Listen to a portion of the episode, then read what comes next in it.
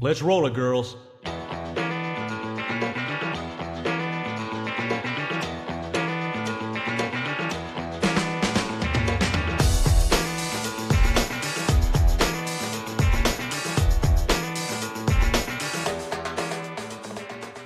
there, welcome to this episode of Elvis and the Pink Cadillacs. We're your rock and roll guys, Victory, and Skylar. ready to take you on a pink hue journey through the Elvis's life and music. But hey, quick heads up, we're not experts, just Elvis loving gals having a blast in the pink Cadillac. Our info might have a funky beat, but it's all about the fun, not the perfection. Picture us dancing in the back seat, sharing Elvis tales, interviews, and good vibes. Join our sisterhood of fans, share your Elvis stories, and let's roll together. So buckle up, because with Elvis in the pink Cadillacs, every journey is an adventure.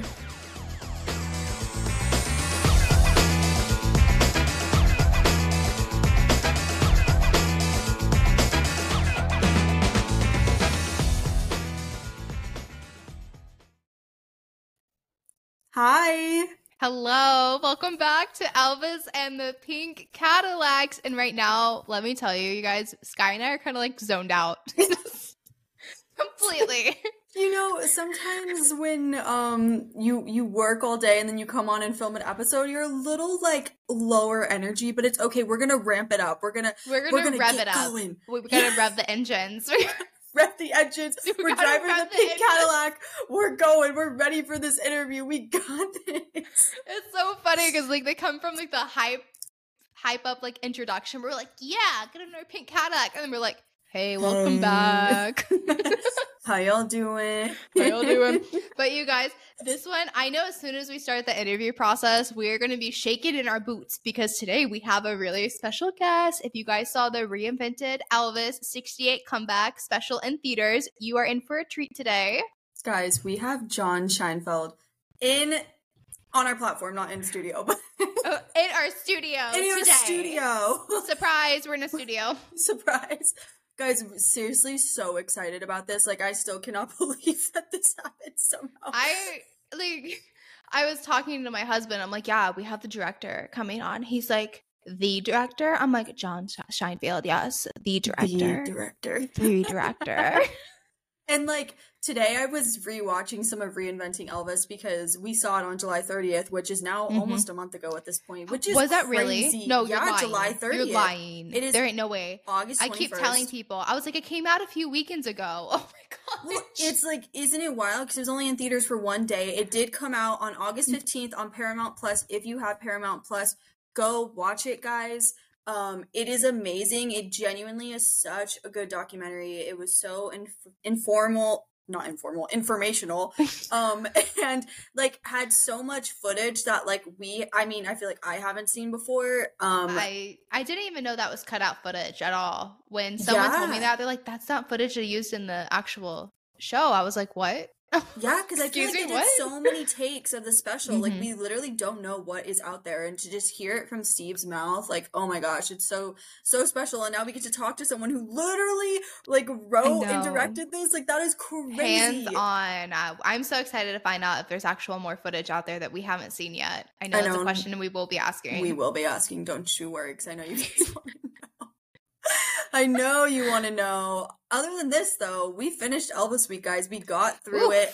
Amazing job. That we was- got through That was it. crazy. And guess who I was hanging out with yesterday on, on Sunday? Who are you hanging out with, Victory? Who was who was wasn't it our ultimate? Wasn't that our ultimate? I think so. And did I have FOMO? Yes. Did- yeah. Yesterday, I got to hang out with Cody Dayonath, and it was so much fun just catching up with him. Uh, he invited us out to his Sunday show. My husband and I, Sky lives in Arizona, so um, yeah. sadly she couldn't make it, but it was so great. You guys, he's doing well. I got to see the belt. I got to hold the belt. The belt is beautiful. The pics of you Uh, the belt are iconic. Iconic. I got to try on the belt. I felt really special. and he had his check there on display for everyone to see. So I, I also got can't. to see the check. Of course you did. I love it. I love But it. It was fun. I mean, he killed it up on stage. Uh, he performed at a venue where he grew up playing. I sent Sky one of the pictures of when Cody was a wee little nugget, and he He's has been singing his whole life. his whole life. So that was a really cool experience. It's so cool, and I'm so happy you got to. And next month, I am going to be going to a festival in Mount Joy with Cody again. So um, that's going to be fun. And then Sky has one in Arizona, right, with them? yes. Yes, next so month? I'm so Mhm. excited to finally meet him, and then Victory gets to see him before, so it'll be Yep. great. Even though we're far, we're like close, you know. Close. Somehow.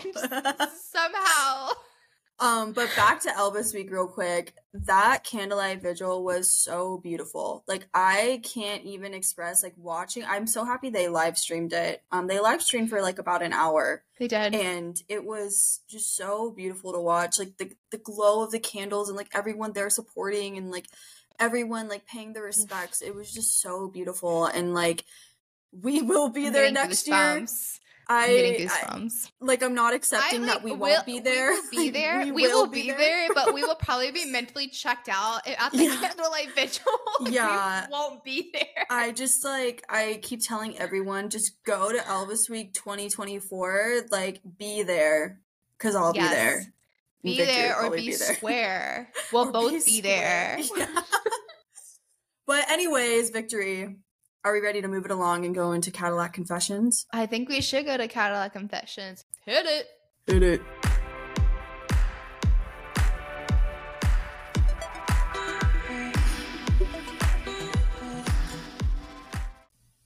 So, little do y'all know, I do all the music by hand in this episode. So, if you hear segments throughout this thing and you see me struggling with my eyes, I'm trying to turn it down.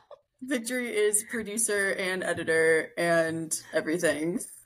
Everything in between. She was True like, Sky was like, "I ha- we have like less than 24 hours to edit the episode," and I was like, "Say less, watch no, me do literally, it." she was like, "Say less." I was like, "Okay, I got the post. We can do this." Like, okay. Well, our first Cadillac confession is from Kara, or it's pronounced Kara, because I know she's a UK girly. So I'm so sorry if I said the wrong one.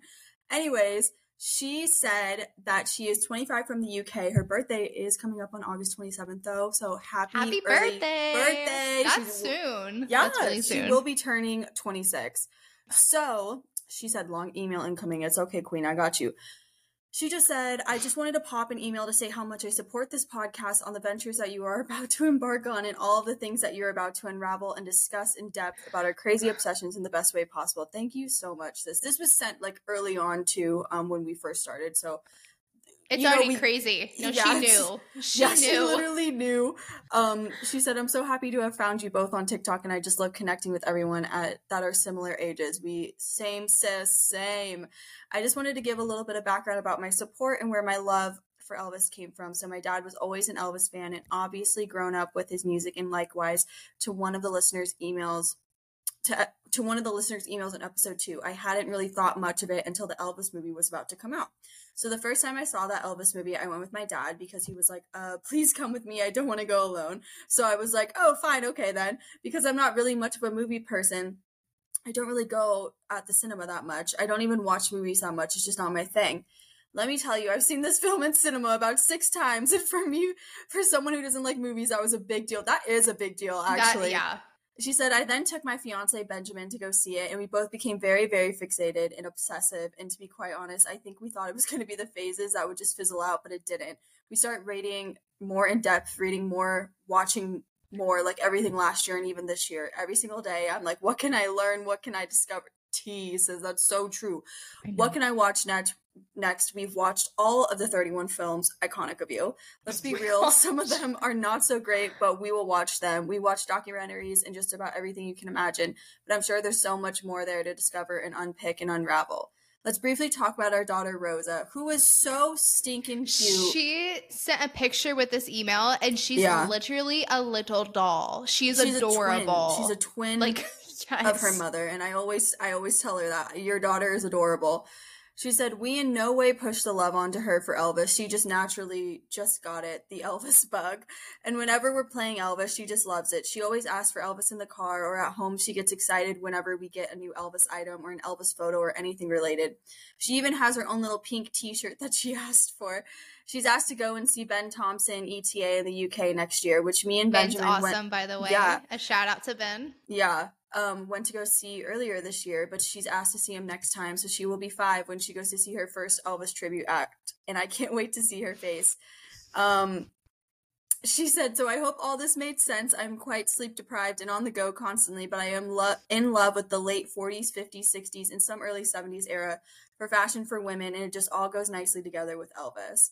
Your podcast is helping me through errands and days when I where I need to pick up. Lots of love from the UK. Thank you so much, Oh, Queen. Seriously. I know. And I see your TikTok videos. You are rocking the vintage. I love that. Her pinup curls are fabulous. Yeah. Have you seen her do her pinup curls? Yes, I wish I could do that with my hair. That's an art form. My hair A could never. queen. It is so long. no, my hair Her could hair never. is so beautiful. thank you so much, though. That was so beautiful, and thank you for telling us your story.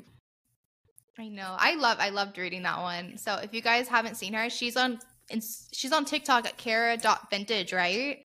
Yes, I, she actually has had it right here um, at Yeah. kara.vintage.edition on TikTok. Mhm. Go check She's out her really videos. cool. They're Yeah, fantastic. definitely. All right. So the next email is from Rosa. She says, "Hi, Skylar and Victory." Hey, girl, hey.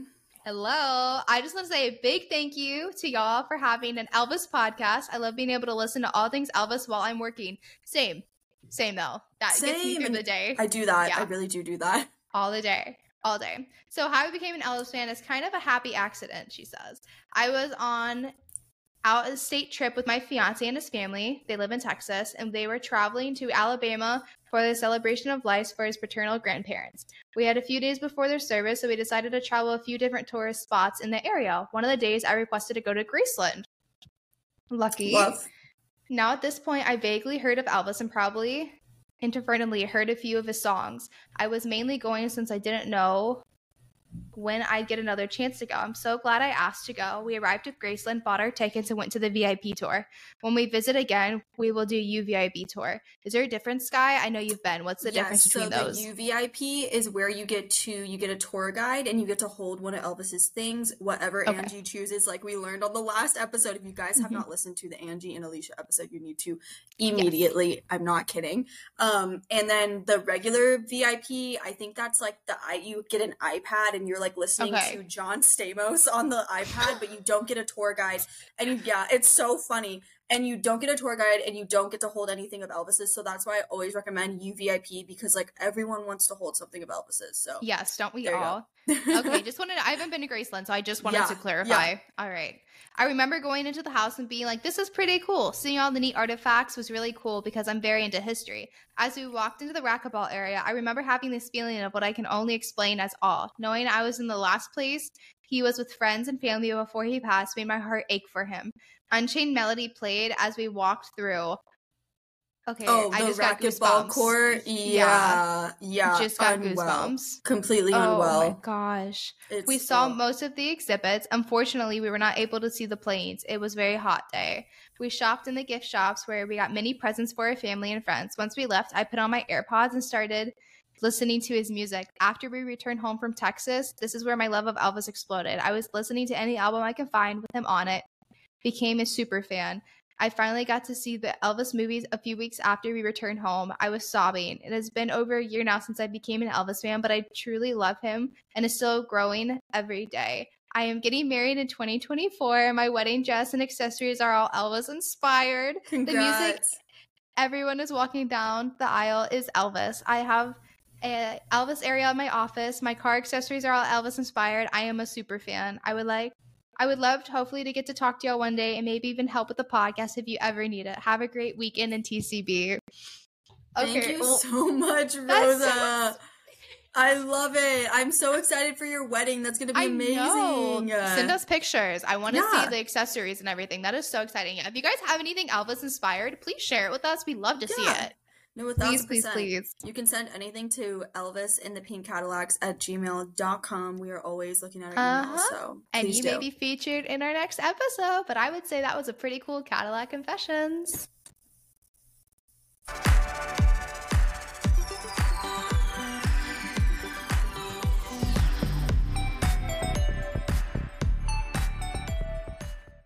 That was jazzy. I was haven't like, what was that ending? We've never gotten to that before. What is Oh, happening? I like that. That was cool. It like changed. okay, well, before we welcome John on, um, we didn't talk about our fixations last week, Oh. and I just feel Oof. like how could we not? You know, I know. like I I think we were just the hype with Angie and Alicia. We were like, oh my god, we were so Yeah. yeah. So like, to we will continue this tradition. Don't you worry. So today, victory. What is your Elvis fixation of the week? Okay, so mine has something to do with Elvis. It was actually from Elvis Week with Okay. Linda Thompson. It has Mhm. involved Linda Thompson and her story of when she was being interviewed up on the stage. So this TikTok actually I saw today, and it was a story that she was describing of how Lisa Marie growing up, she would see in interviews, Lisa was saying how she was like a menace growing up, and Linda goes and she's like, Lisa was not a menace at all. She was an angel. I love her. But um, when she became an adult, she invited me to one of her birthday parties, and uh, she, I was gonna go to the restroom, and she came with me, you know, as girls do.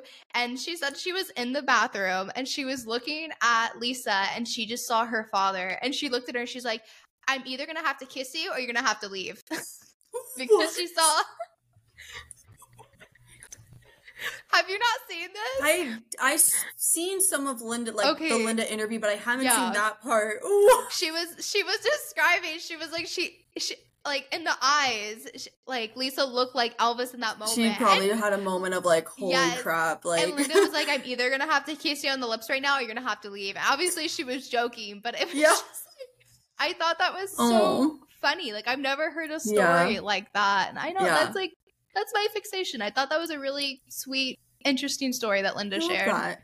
And I think Yeah. like it's so it was so cool seeing Linda back at Graceland too. I like how special, like her getting to I- relive that and her recreating all the photos in Graceland. I was like, oh my god, a queen! Like. It, She's it was so iconic. lovely to get to just see her back because she hasn't been back in so long. So I loved it. i know i know So my fixation, yeah um, yours I feel like I just have a lot of fixations all the time, but one that really got me this week and has always kind of gotten me is when he, like, when you're watching Fun in Acapulco. I definitely butch- butchered that name. I always butcher that name. Bossa Nova, like just the scene, you know, like the Yeah. way he moves. It's like the girls, girls, girls scene. How was he moving his hips like that? I don't understand. I mean, I do understand it's Elvis, but like, come on, like he's like wiggling, and someone like I just want to drop you in the scene. I just want to take you back in time and just drop you as an extra. I'm still crying right now. Please, I. How can we do? We got a time machine. Bring me back. I'm begging. Like, and it's like the way he moves. And someone, I'm so sorry, I forgot who it was, but someone swiped up on my story and was like, he's tap dancing. And so then I went back and rewatched it, and I was just focusing on his feet, and I was like, is he tap Is he dancing? is he a tap it's like dancer? it's like a mix. It looks like Okay. it, but it doesn't at the same time. Like Yeah. it's like it could be, but it couldn't. Like you know, it's just the way that Elvis moves. Um. Oh my god! I just, I just love him. I just you love just him. can't get enough. I just can't get think enough. it's gonna be another dance scene. Yes, just waiting. It is. It's always the dance scenes for me. And then of course, like uh, Riley posted um a story, and she was she posted she watched um uh girls girls girls end scene, and she was like she like tagged me and uh Kelsey I think, and was like I understand now. it's like it's just addicting to watch. Like he just moves so beautifully. I just love him. Anyways, that's I my just-. This and can we mention now how the entire time Cody was at Elvis Week, he was randomly saying my fixation to the boys. I- yes, he told us that he was like telling everyone at Elvis Week, like, this is my fixation of the week. I was like, we started something. And that's why I'm like, we have to continue. We can't just not do my fixation of the week. So, my Even on. Sunday. Yes, Yeah. Even on Sunday, he was like, my fixation.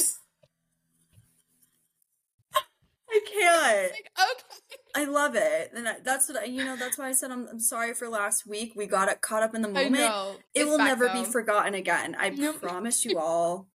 Thank you. All right. Well, I think we are ready to introduce our guest. Sky, would you like to do the honor? Oh my god, I would love to do the honors. Okay, friends and family, Elvis besties. John Scheinfeld is a critically acclaimed documentary filmmaker. He's an Emmy, Grammy, and two time Writers Guild Award nominee and the director of Reinventing Elvis, the 68 comeback.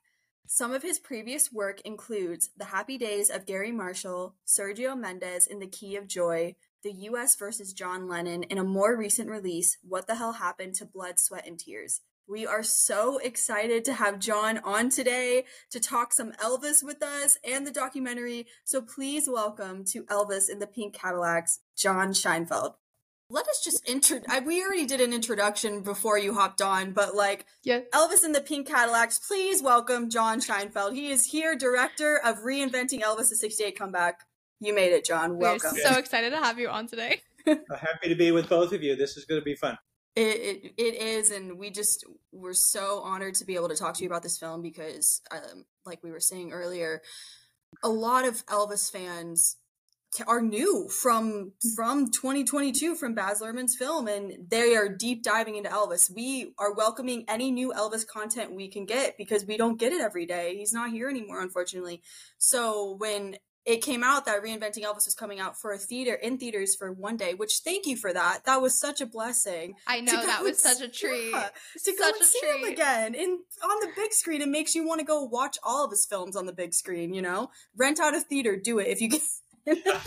You bet. yeah but yeah it was it was so amazing and it's just been everyone loves it so thank you so much john for for putting your work into it. Well, thank you. You know, our challenge really was there have been so many documentaries, books, articles about Elvis. It's always hard to find that one, one way to tell his story that perhaps hasn't been told before, or at least Mhm. somewhat can be fresh. And that's what appealed to me uh, uh, about uh, reinventing Elvis, um, is that a lot of these other projects had touched, including Baz Luhrmann's movie, had touched on the comeback special, but nobody really told the true story of what happened behind the scenes. And I'm a story guy, so whatever, uh, whenever I'm thinking about do I want to take on a film or not, it's always what's the story? Is it compelling enough? Is it multi-layered enough that it really justifies being up on the big screen? And uh, I just thought this really did in, in, in so many ways.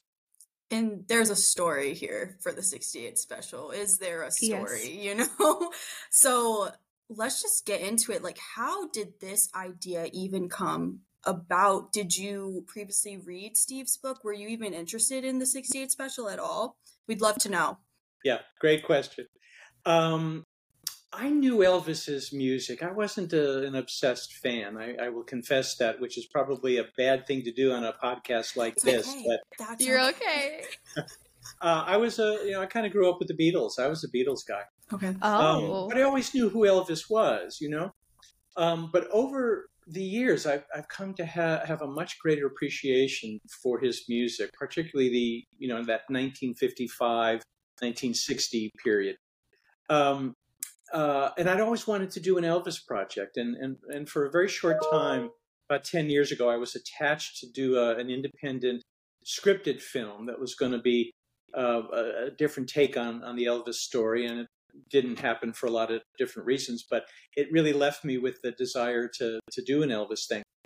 And so uh, a producer uh, named Spencer Proffer had called me one day. I'd worked with him on a couple of things, and Mhm. He called and said, My friend Steve Binder has written this book about his experiences. Do you think there's a movie here?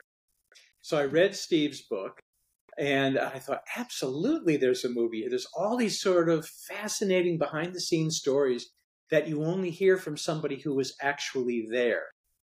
Um, and, and to get his perspective on this, I thought that could really make for an interesting film. So I, I put together a, a treatment as to what my vision for the film was going to be. And then it took uh, some time for the producer to find the money. Um, but uh, lo and behold, uh, about uh, a year and a half ago, he finally found the money, uh, sold it to Paramount Plus, and uh, so we began work. We didn't have a title at first, but finally we, we loved the title of Reinventing Elvis, and that became our title as we move forward.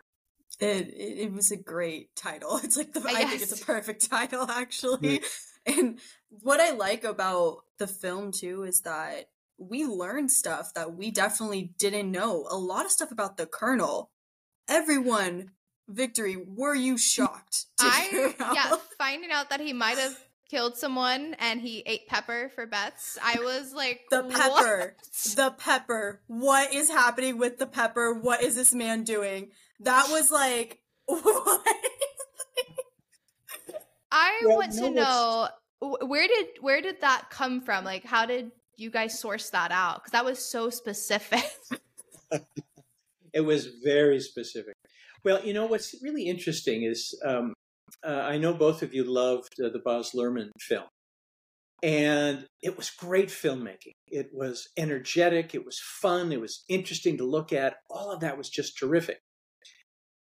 What differentiates um, a scripted feature film from a documentary is uh, you have to be in service to the truth when you're making a documentary. When you're doing a scripted feature, you can take dramatic license. Mm-hmm. And there was a lot of dramatic license in Baz's film. Um, he put words in people's mouths, which is fine. Um, and he he showed some events that were in the spirit of Elvis's life, even if they didn't actually happen. Yes. But for a documentary, we have to be really um, uh, much uh, uh, telling the truth. So um, when I interviewed our uh, Elvis experts, one of them, Alanna Nash, had had written, I think, the definitive book on Elvis and the Colonel. Yes. Mm-hmm. And uh, so when I did my interview with her, she brought up uh, these stories of the colonel, which come out of her research, and uh, and so we have to corroborate this, and we were able to do this at least to the point where we suggest in the film that he might have been involved with these things, and there's a lot of circumstantial evidence um, that he was involved with a murder back in Holland. Mm-hmm. Um, some of your your uh, uh, podcast fans may know that uh, he was not a colonel. He was not a Tom. He was not a Parker. He was not even American. He was an illegal immigrant from Holland. And that much is true. We do know that. Mm-hmm. Uh, the question is, why did he come here? And what was he leaving behind? And in our film, we suggest what that was based on, on uh, very reliable sources and, uh, and circumstantial evidence. Well, it was, was Shocking. Crazy. I know. I was sitting there and when it came up on screen, my husband looks at me and he's like, What? You knew about this? And I was like, I did not know about this. I was like, This is new to me too. I, I will say that I did know about the murder ag- allegations, but the pepper thing threw me off. I had no idea about the pepper thing. Well, I mean, this is the great thing about a film. If you can um, include in the narrative um, stories, events, incidents that that um, maybe all but the the obsessed Elvis fans uh, uh, perhaps haven't heard. And that's what we tried to do here. So now, you know, Steve's been out there giving interviews over the years, and some of the stories have shown up before, but never in a cinematic way, never, never uh, in, in, a way where we had to translate that to the big screen. And that's what was a, a, a great challenge uh, for, for me and my team. Beautifully done. Beautifully done. I love the mm. storyline. And my husband doesn't know anything about Elvis or anything. And he walked away feeling so informed and so mm. educated and ignited. Like he wanted to learn more after leaving the theater. So you're turning non Elvis fans into Elvis fans. You're working the magic, I will say. Well, you know, and again, we we, uh, we were talking a little bit before about. Um, I also try to make people feel something, feel emotional about something. Not every documentary does that. A lot of times, a documentary will say, "Well, this happened, this happened, and this happened," and and you do have to get the exposition out. But what I really wanted to do was make um, fans like you and, and others feel at least in some small way that you got to know Elvis as a person um, through through this documentary, and also to feel something about the journey that he was on, because he, like all of us, he had the highs and lows, and I, think we wanted to, to make people have an emotional response to to that journey. I loved it. Now, with these documentaries, where did your passion derive from for wanting to start creating music documentaries? Well, it's a good question. Um, it was actually uh, an act, total accident. um, I, uh, I, when I started in the business um, out here in California, uh, I started in the scripted business, developing TV shows. I was an exe- a baby executive uh, for Paramount, Awesome. Uh, and then uh, I I worked for another company, um, very very uh, prestigious uh, small production company, and then I went out on my own, and I was um, producing some projects, and I didn't see a lot of future for somebody that just produced. Ultimately, you have to be a writer, I think, to to get your vision um, uh, out there and and made.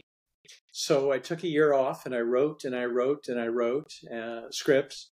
And uh, then I started writing some episodes of TV shows that I would be embarrassed to tell you that I wrote for. Uh, and then I started writing some pilot scripts, um, creating my own shows for ABC and Fox and uh, and NBC. Um, and none of them got made. Oh. uh, it gave me a lot of money, and I didn't uh, get any of them made. And I and and the, the way the business works out here is, if if that happens for a long enough time, you kind of fall off the list of people they want to work with. And I kind of saw this coming. Um, and at around the same time, um, I discovered documentaries. Um, uh, I, I got to know. I love doing pop culture, and I love doing uh, legends of pop culture because that's my interest personally. Mm-hmm. Uh, and I got to know the grandson of Groucho Marx of the Marx Brothers, uh, big, big comedy act of the 30s and the 40s. And um, he said, "Why don't you make a, a, documentary about the Marx Brothers?" And I said, "Well, what do I know about making documentaries? I come, you know, I, I write scripts." He said, "Yeah, but you're a storyteller." And I said, "You know, that's that's right." So he gave me the rights to do it, and I teamed up with a another guy uh, that had done documentaries before, and the two of us wrote, produced, and directed this documentary, and it got great attention. And I really love the form. I love being able to blend together interviews, music, photographs, footage, all of these kinds of things. Uh, I talk uh, uh, when I talk a lot about what I do. Um, I liken it very much to a jigsaw puzzle. I'm sure you all got one from your parents at some point when you were a kid. And yes, you open up the box, you dump out all the pieces, and eventually it forms a very pretty picture when you fit all the pieces together. But those pieces only fit together one way, and eventually you figure it out. What we do as documentary filmmakers, you could fit those pieces together 10 ways, 20 ways, 50 ways. And it's how you fit those pieces together to tell a story that makes your film good, bad, or ugly. But I love the challenge of that. And I love being able to go into what for me is a new universe, if you will, um, whether it's John Lennon or, or Elvis Presley, and to say, all right, how best do I navigate this jungle and how do I tell the story in, in the most compelling way? And that is what makes my job uh, one of many things about my job that I love.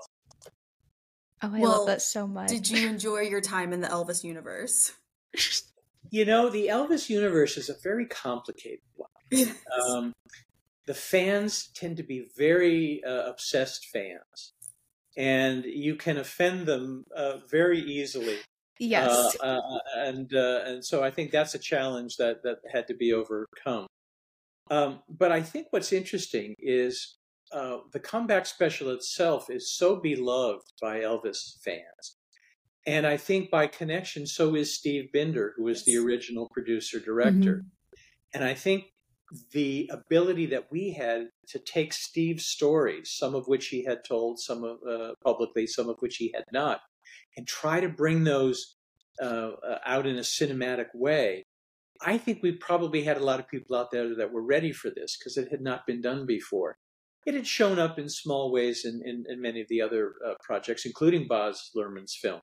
Uh, but no one had really told the the true story in detail before, and um, I think maybe the the Elvis fans were were ready for this. They they were. I I would, and I just wanted yes. to let you know, and I wanted to commend you for that. We were talking about this earlier, but um, we see it online all the time. You know, like and like you said, Elvis fans are huge critics. Everyone has their own opinion of his life and what he's done, and all I've seen is just positive reviews from this documentary because a lot of people love Steve and they love hearing Steve, the story from Steve because he's the one who changed Elvis's life, you know, from this special. Like he did it and he had to fight through the colonel and he still did it. Mm-hmm. Like, so, um, all I've seen is just just positivity radiating from this film and everyone loves it and like you said you like to get emotion out of people, and you did. So yeah, so it's great to hear that. It, it, it really is.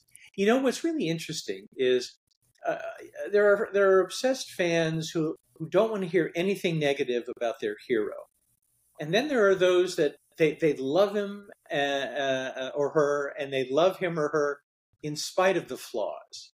And again, as a documentary filmmaker, what I want to do is tell the truth. So here we have a show that's called The Comeback Special. Why did he have to come back? We had to look at his past and see some of the mistakes that were made in a career mm-hmm. um, that necessitated him making a comeback. And uh, so it's lovely to hear that that people appreciated uh, that that we told the truth. That um, he he is a, a, magnificent artist who made some mistakes, or followed his his nefarious manager who made some mistakes, and it put him in a position by 1968 where uh, people were not buying his records, people were not going to see his films. No studio here in Hollywood wanted to make another Elvis film, and so you have this superstar saying, What am I going to do now? What direction am I going to go? And and his manager, the only deal he can get is this deal to do a, a TV special at NBC. And so if your artist is just too perfect, that's what I would call a whitewash, which is where you're just sort of ignoring the flaws of your hero. But frankly, the fact that he is flawed makes his accomplishments even greater. A thousand, yes. a thousand percent. And um, I really also liked how you included a lot of historical context to what was going yep. on at the time, because I feel like um, a lot of times when we think of Elvis, we we never really dive into like what was happening in that period. Like we're just focusing on what Elvis did and what Elvis was doing at that time. And I thought like it's so important with what was going on. So thank you for including that because it just really sets up the story. You're like, okay, like what was going on at this time? Like why was this special so important? Because what was going on at this time? And so just wanted to commend you for that as well. Oh, well, thank you. I need to do this more often. I haven't had this many compliments in an afternoon in a long time. Um, you know, we, are all byproducts of um, our past mm-hmm. and and the times in which we grew up um, you have your generation now, I had my generation, and we're all sort of shaped in some small way by that. And uh, that's very true for, for Elvis. And I think I didn't want to make a film just for Elvis fans. I wanted to make it for people. Maybe they knew a little bit about him. Maybe they heard something. Maybe they saw Baz's movie. Maybe they know some of the music. Um, but I wanted to put it in context. And I think that that's a key word for us here was context the the footage is out there from the comeback special. You can get it on a Blu-ray or a DVD. Some of it's up on YouTube. All of that. But what makes our film different is the context. Not only the context of Elvis and Steve and the Colonel and the people who worked on the show and all of that, but also the times in which it happened. And I think it was important for us to do it in two ways. One was to set the 60s in general which um, was a, an environment in which Elvis did not um, succeed as much as he had in the 50s. So, why is that? And what was going on in the country? So, we wanted to do that. And then, uh, very specifically, wanted to, to talk about what was going on in 1968. Not only that might have accounted for why this show was so popular with uh, audiences, um, but also um, what might have prompted Elvis to sing what I think is one of his greatest songs ever, uh, "If I Can Dream," and where did that come from? You know. I, I can't agree more. Just sitting in the theater and again seeing that on the big screen was so emotional, crying yeah. the whole time.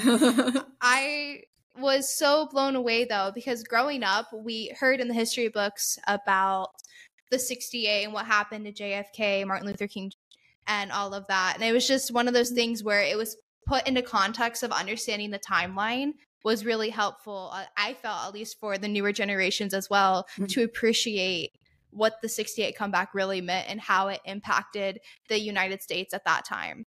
Yeah, that I didn't, so wanna, I didn't want to take for granted that the, the audience would, would know all of that. And so we felt it was important um, so so that they would understand all of that. So I, am I'm, I'm delighted that, that that worked, and it was. I think if you if you look at the history of the 20th century, 1968 may have been one of the most tumultuous years of all. And here we have Elvis trying to make a comeback amongst all of uh, the the events that were happening there. And again, I think that even speaks uh, more to how brilliant his talents were that he could transcend everything that was happening that year and and with with Steve Binder create something that became the highest rated TV show of the year It was it was crazy. It, it really was crazy mm-hmm. watching that. Now, with that, what was the process like um, getting the footage for the film and going through that and choosing what you wanted to use? Yeah. Right. Well, I'll I'll tell you a little bit about my process as a, a documentary filmmaker. Yes. Um, first thing, you have to have a, a general roadmap of where you're going. That doesn't mean you have all the details or you know everything, but it's sort of a general, I'm going down this road and we're going to sort of tell this story. So, my notion right from the beginning was let's have Elvis in this tug of war between his manager on one side, who wants him to do just middle of the road, you know, boring stuff. And then you've got this young producer director that says, no, no, no, no, no, no, no. Let's go back to having you do what made you Elvis. And you've got Elvis stuck in between these two forces, pulling him in two directions.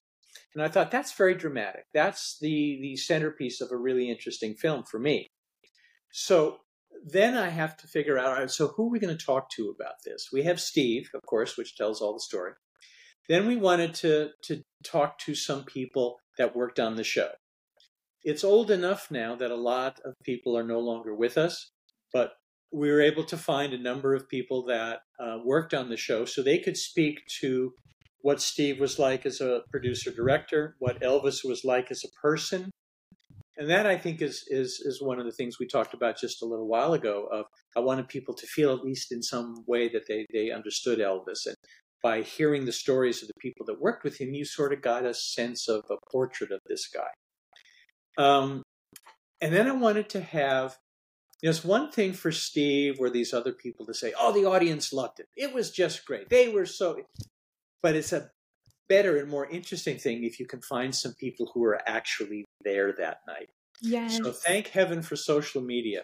Yes. We we reached out and we found three women who were teenagers who were in the audience when they shot the uh, the sit down show, and uh, I think uh, when your podcast uh, viewers listeners are going to uh, see our film, what you get watch the watch the eyes of those women.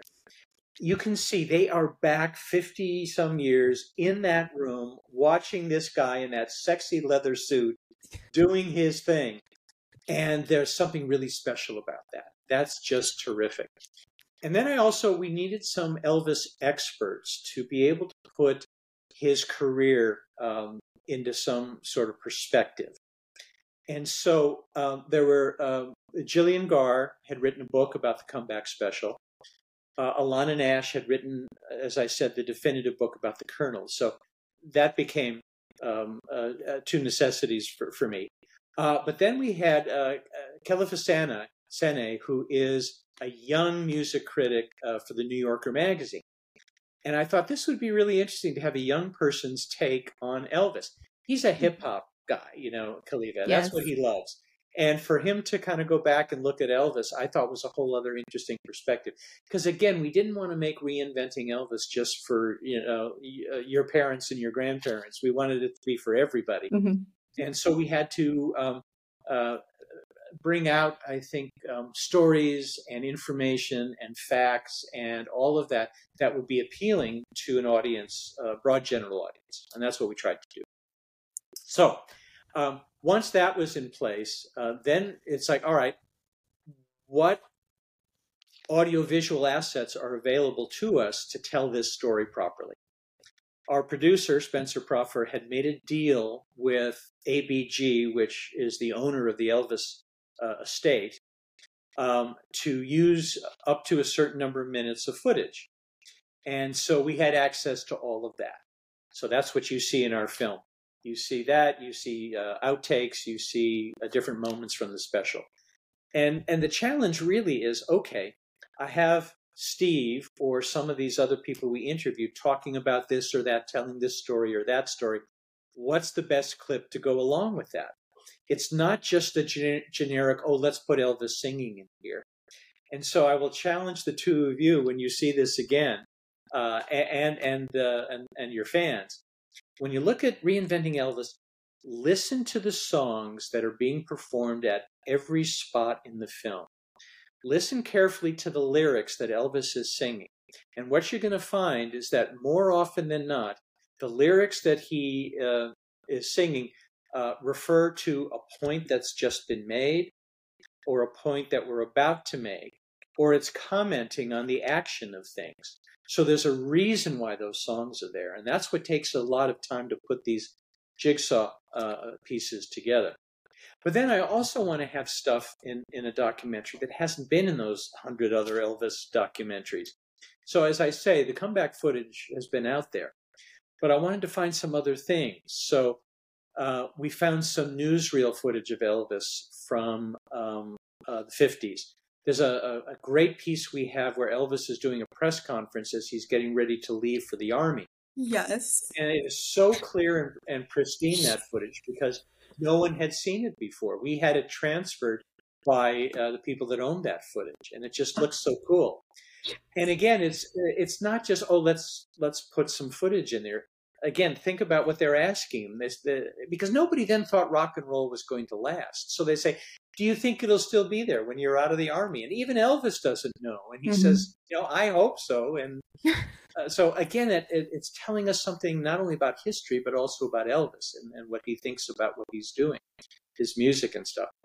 And that, and then uh, you don't hear the Colonel very much talking. no. Uh, and we nope. found through some Elvis collectors, uh, we found some audio recordings of the Colonel from 1956. Uh, and we have his voice in there in two excerpts, which I think are sort of interesting. And again, I think uh, I'll challenge uh, challenge you to, to go back and look and and, and listen. And uh, did did Tom Hanks with that accent? Is that what the Colonel really sounded like? You know. no comment. I don't want to get in trouble. No comment.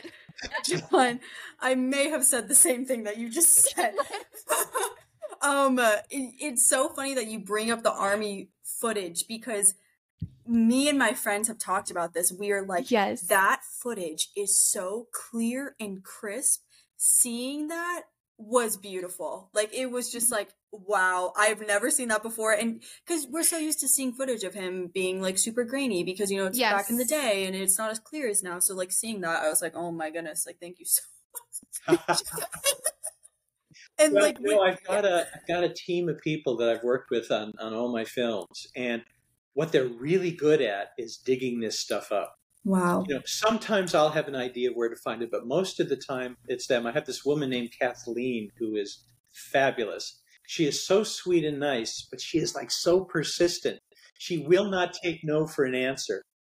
And we said, I want some footage of uh, uh from around the time of Elvis going into the army. And there's all those shots of him getting a haircut, which everybody has seen. That's been yeah. in, in, a million things. There's even, you know, some shots of him on, on the boat going off to Germany or getting off the boat in Germany. Um, but she tracked down this footage from Fox Movietone News. And the reason it looks so great is we had it transferred from the original negative, and it just looks fabulous. It's so uh, uh, wonderful to be able to see Elvis that clear and sharp yes. outside of just the, the, the Hollywood movies that he did.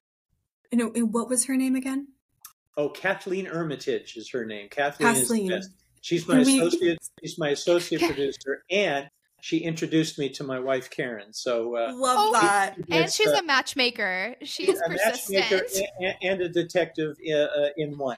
I was gonna say, Kathleen, we may have to recruit you to look for some more Elvis footage. Um, amazing, and I love how you started talking about the cast because it it was so cool to hear from first witness like they were there you know and um mm-hmm. when when terry was talking about her sitting down for memories next to him and then the footage played and i was like that is so cool like that mm-hmm. is so special to see her like recall that and then there it is right next I to her cried that footage isn't the one yes. that was in the special so it felt so cool to see like something we haven't seen before and um even like with Susan, like Susan talking about her time with Elvis, like everyone knows Susan and Elvis. We all mm-hmm. watched it on the comeback special, and that's the bordello scene. Oh, it's just so it's so cool to watch and see her recount all of those feelings and see yes. all of them, and you know, um, and again, but, context is really important, and to have yeah. Susan. I, you know, people in Elvis world know Susan, and Mhm. she's told some of her stories before. But you know, there's something about the power of film when you can see her talking and juxtapose that against some of the actual footage or photos, and that chemistry between the two of them just explodes off the Yes. screen. Yes. And there's and that so again evident. makes it makes it more emotional than simply, oh yes, I worked with Elvis on the special. Mm-hmm. A thousand percent. And I thought it was so cool that you guys like put them side by side so we can like watch it as she was recalling it. And now, now I'm gonna go back and rewatch the film. Like you said, to pay attention to the songs as they were being spoken. I will absolutely do that. No, seriously. I need to go and pay attention. You know. So, um, but yeah, what like what was your favorite story that was shared by the cast that you got to speak with? Because I'm so jealous you got to speak with all these people. Well, it's a it's a great question. Um, I think my favorite story is um, Steve Binder trying to communicate to Elvis that he really needs to make a change in his career. So um, Elvis, uh, uh, when they first met, says to Steve, "So where do you think? What do you think of my career?" And Steve says, "Well, frankly, I think it's in the toilet." and um, that tells us a lot about Steve that that he speaks his mind and he was a straight shooter. But it also tells us something about Elvis. There are a lot of celebrities that can't take criticism, and, and, and they would have gotten very huffy and walked out. But Elvis knew something needed to be done here. But that's not the story I love. The story I love is a couple of days later when um, Elvis comes in to, to start rehearsing with Steve. And he says, Come on, we're going down to Sunset Boulevard.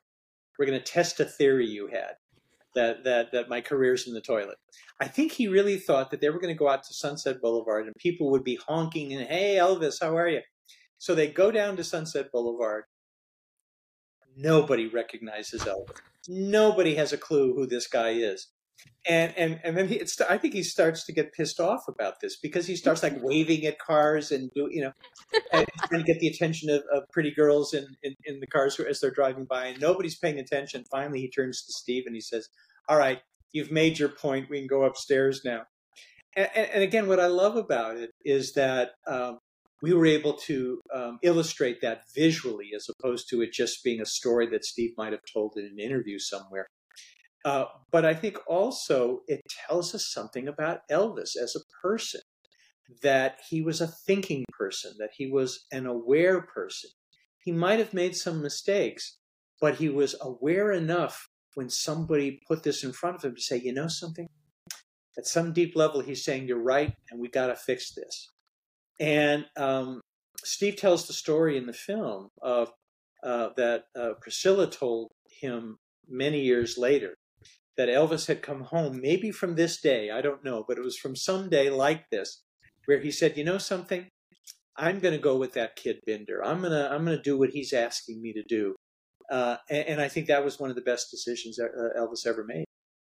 I think so too, and that was actually a story that I haven't I hadn't heard as I well. didn't even know that. which I thought Hmm. was so cool. And I, I have to mention this story as well. The, when they went into the colonel's office and he was like, "There has to be a Christmas song," and they walked down and Elvis was like, "Fuck him!" it's like iconic. I love. I'm so happy that was included in in the film, and it, it's just it makes Elvis was so human. It's just so great to see those little moments of him, you know. Um, and it, it's just such a pleasure to be able to watch, even in the special. We uh, we had a screening, uh, uh, a sneak preview screening in New York, and when he when Elvis comes out of the room and says that line, huge laugh and applause in in the audience. I think they really responded to that moment. Um, and I think that's what again is so interesting about Elvis is um, superstar, yes, but also at some level the, the the poor kid who grew up in Mississippi and Memphis and um, and and and knew at some level something needed to change here. He wasn't happy, and I think this is what you don't see in a lot of the Elvis things is the unhappiness that he had at certain times in his life with where the career was going. Um, I don't know if the two of you saw the uh, uh, this film Double Trouble. Oh, I have. yes. There's there's this moment which we couldn't license that footage, but there's a, a the, this moment where Elvis is in the back of a pickup truck, Mhm. Oh and yeah. he's surrounded by these chicken coops with live chickens. And what is he singing? Old MacDonald, had a MacDonald. farm. And, and I'm sure the king of rock and roll is sitting there thinking, "What the hell am I doing here? No, doing this ridiculous song?" You know. And I think he was smart enough eventually to figure out, "I'm not happy. We got to make a change." And I think the 68 comeback was so vital for that. I mean, that's what did it for sure. And I wonder if Steve had not come in and done that with him, where the career would have gone. That's how much of an impact he had on Elvis's career, which is crazy. Crazy. And it's a, it's. I think that's the the critical question. Um, it had a massive uh, impact on Elvis's career, and Alanna Nash, our our expert, um, says at one point in our film that um, she's convinced that if Elvis and Steve had continued to work together, um, Elvis may not have died young uh, and an unhappy man.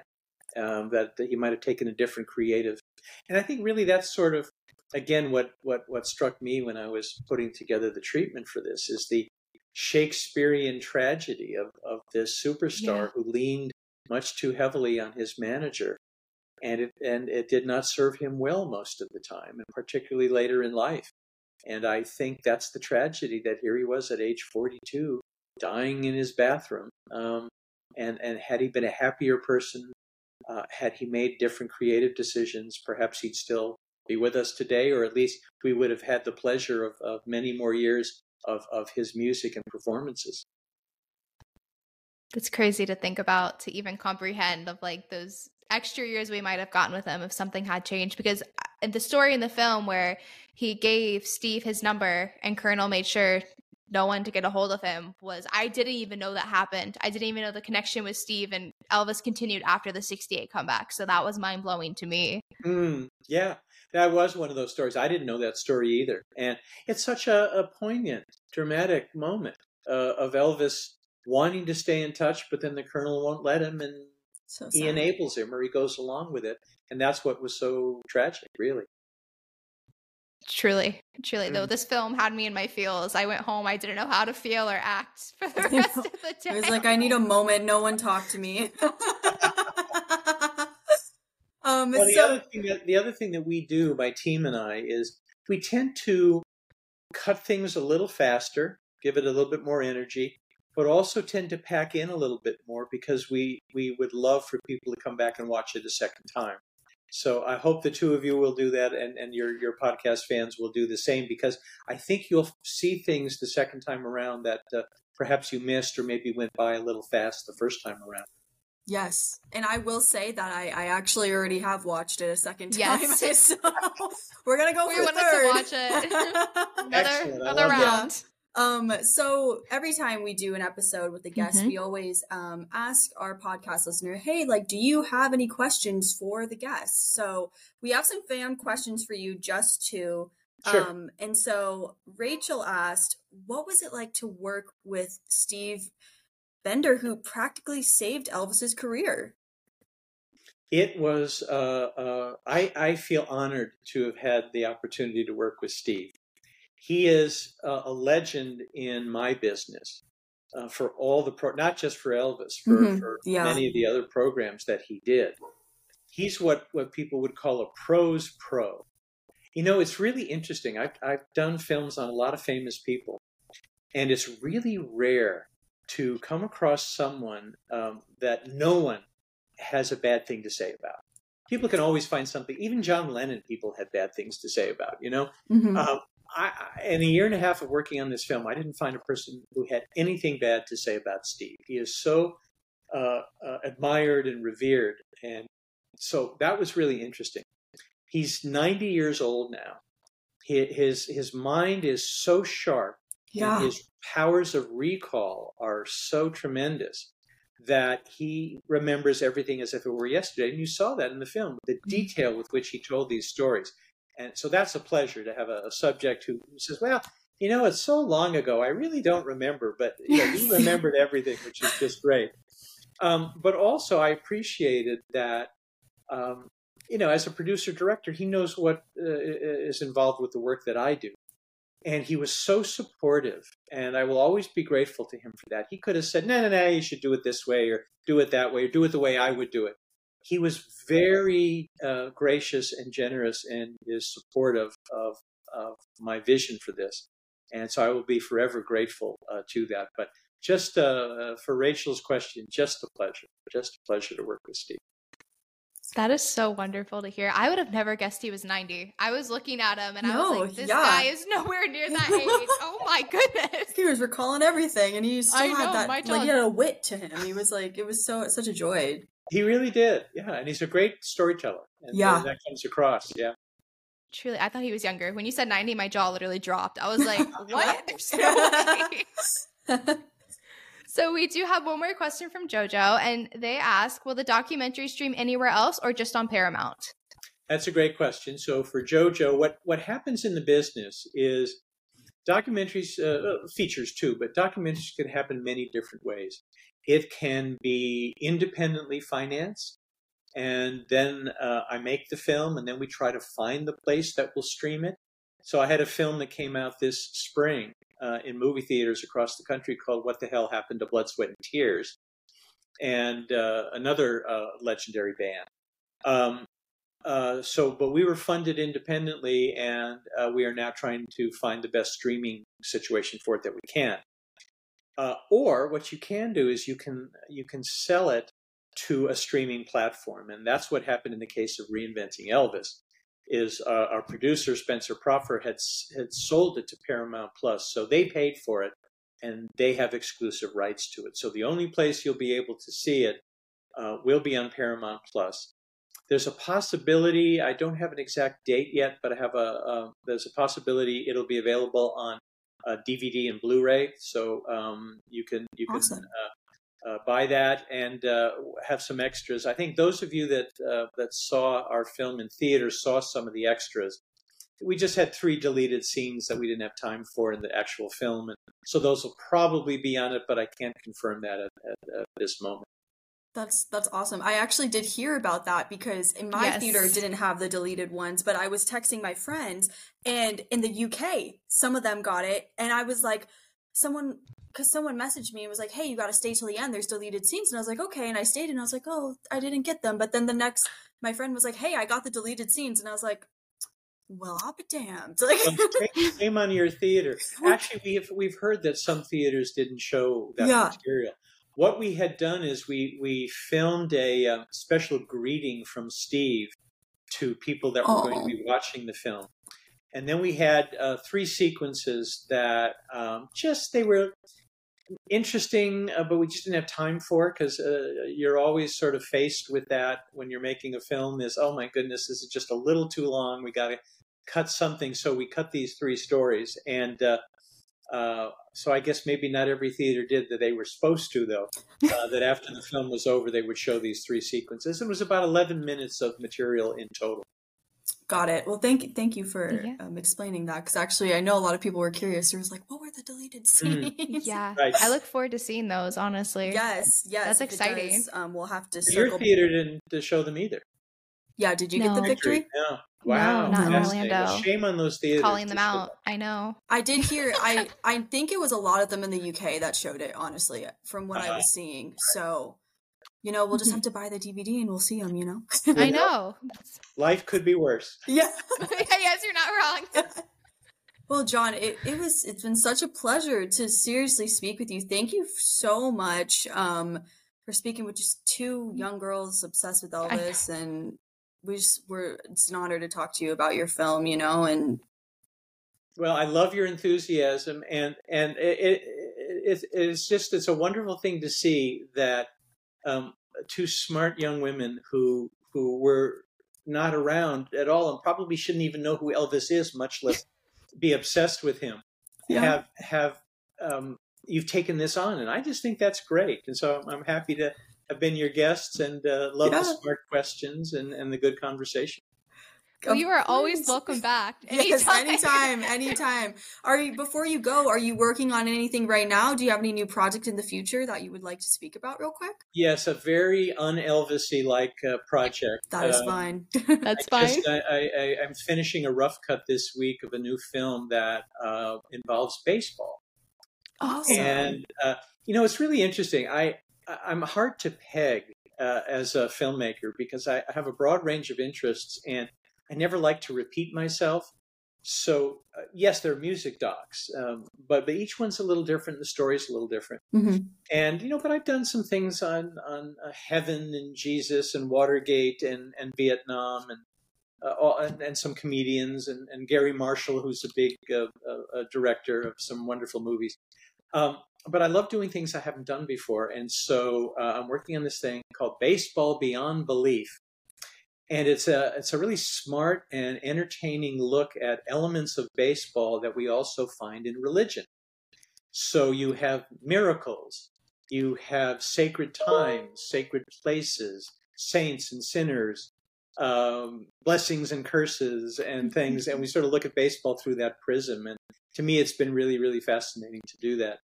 Uh, and then I have a couple of other films I'm going to start in the fall. One is uh, about comedy in America, the state of comedy in America at, at, at this moment in 2023. And then uh, I can't tell you who exactly, but it's a, a legendary rock band from the 60s that uh, I'll be having a really interesting take on. And so those will be coming up uh, in the next year or so. I'm very excited because Yeah. your documentaries are very enlightening and like very entertaining. I remember Mhm, growing yeah. up and my mom's like, "We're gonna watch a documentary," and I was like, "No, why?" But seeing yours, I was like, "Oh my gosh!" Like you put it together so well, and it's just so much more than just like a boring history class. It is bringing it to life, and I feel like I'm living Yeah. through it. It's So I'm very very interesting. excited to see It's- those. Yeah, it's what we try to do is to make them really entertaining. You know, it's really interesting. Um, I kind of had that impression of documentaries too when I was Yeah. growing up. My the first documentary I saw was like the mating of the tsetse fly in the South Pacific. You know, it was like the most boring thing in the world. And I've always sort of felt, you know, you got to make people laugh, you got to make people Mhm. cry, you got to make. So I was doing this um, Q and A after my uh, "What the Hell Happened to Blood, Sweat, and Tears" film, uh, which is a fascinating story. It's not really a music documentary; it's about a band, Uh-huh. but it's really a political thriller about a band that found itself uh, in cancel culture before we re- really knew what that was. Ooh. So Wow. you should check that out. Yes. I will. So I'm doing a Q&A, and, and this guy gets up, and um, like maybe in his 30s, and he says, do you want to know what the difference between you and Ken Burns is? Now, Ken Burns is a great documentary filmmaker. He does a lot of PBS stuff. He did Uh-huh. the Civil War and, and many other things. Yeah. But they're all very serious and thoughtful and, and smart. And but this guy says, you know, you have a sense of humor and he doesn't. And it's like, really? Wow. Um, and I, I suppose that's true, but uh, I do feel it's important, and we we have it in reinventing Elvis. I want to make you laugh a few times because you shouldn't have to sit there and feel you're getting a history lesson that's so boring. You may as well be in school for that. So we try to make it as, as entertaining as possible. So thank thank you for for noticing. Yeah. I did. yeah. I, I was laughing, crying, everything. I would all say the emotions. the same thing as well because I feel like when you're in school, you're just hit with all of these historical documentaries, and you're like, oh, like what's going go on? Like it's hard to follow. You know, it doesn't keep you hooked. And with this, it was like not like that at all. So amazing job, John. And again, thank such you. a pleasure to have you on. And everyone, look out for John's future projects. We are so excited. The baseball one actually sounds very interesting. I know. I'm very excited about that. and excited And to now- see who the the band is you're the talking about in the future. We'll have to keep an eye out. Well, maybe we'll talk again when we Yes. get a little further down the road. But thanks for the interest. It was great to be with you both. yes, thank you Thank so you. much. Bye, John. Bye bye. Guys, did you enjoy? Hello. Like that was awesome. That was so, So- awesome. John just logged off. Um, we talked with him a little bit after the episode ended, and he's, you guys, a gem. He is a, Yeah. a genuine sweetheart. He was like so he w- it was so cool. He was like asking us questions and I was like, "You want to know know. about me?" Like I, when he when he first came on, he started interviewing us, and I was like, "Hold up, we're supposed to be interviewing you." Like, It's like what? Like what's happening right now? like, and I felt like honestly, he I feel like he kind of had some controversial opinions at some point, which I was like, this is kind of cool to like hear like a I, difference. I liked that. I Yeah. liked that. I because again, like again, this podcast again, what he said is going to be the truth and based on the truth. We're not going to fluff anything up. And I I enjoyed how he was real about Elvis. Elvis Mhm. did have flaws, as Mhm. many of us do. But like the beautiful thing about having flaws is you're still able to love someone with the flaws. Mhm. And I think that's like a wonderful thing that he did bring up. And it wasn't just all cupcakes and butterflies and rainbows. Like the Colonel wasn't great uh, Elvis was struggling with his career, and you know, it's just the '68 comeback documentary goes in, right into that and nails it on the head. He did great. percent. So, guys, again, if you guys have not watched it, Paramount Plus, August. Well, it's already. I was gonna say August fifteenth. It's now August twenty. It's already there. What day is it? Um, and then as John said, possible DVD release. So we'll keep you all updated if Mhm. it does happen. Um, if you can't, if you don't have Paramount Plus, ask your bestie, log on to their Paramount Plus. It's worth seeing, in my opinion. Yes. And that's why I was really trying to let him know, like, hey, like everyone really likes this film because I see Yes. it. I see it on TikTok. I see it on Instagram. You guys tell us all the yeah, time. See- everyone's see raving it. about it, and I know that he he isn't really on social media as much, and so I was like, I just want to let you know, my I know. guy. I'm so happy we were able to like reaffirm him. That was so nice. That was awesome. Okay, Victory. Well, I guess should we end this on a high note then? I think we're gonna end this on the high note, you guys. TCB. And wait, we switched. That feels so Uh-huh. unnatural. No, it, it shouldn't. I know I did it on purpose. It's like wait. that felt weird. okay, fine. We can go back around. TCB. and TCB.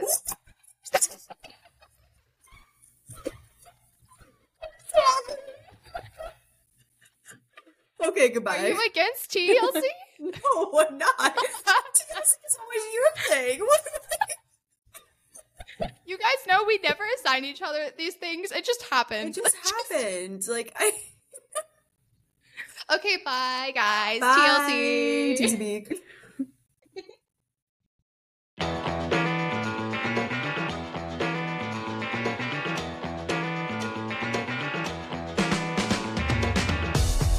Thank you for tuning in to this week's episode of Elvis and the Pink Cadillacs. To connect with us, follow us on our socials at Elvis and the Pink Cadillacs on Instagram and TikTok. And share your Elvis stories and experiences with us at Elvis and the Pink Cadillacs at gmail.com, and you may be featured in the next episode.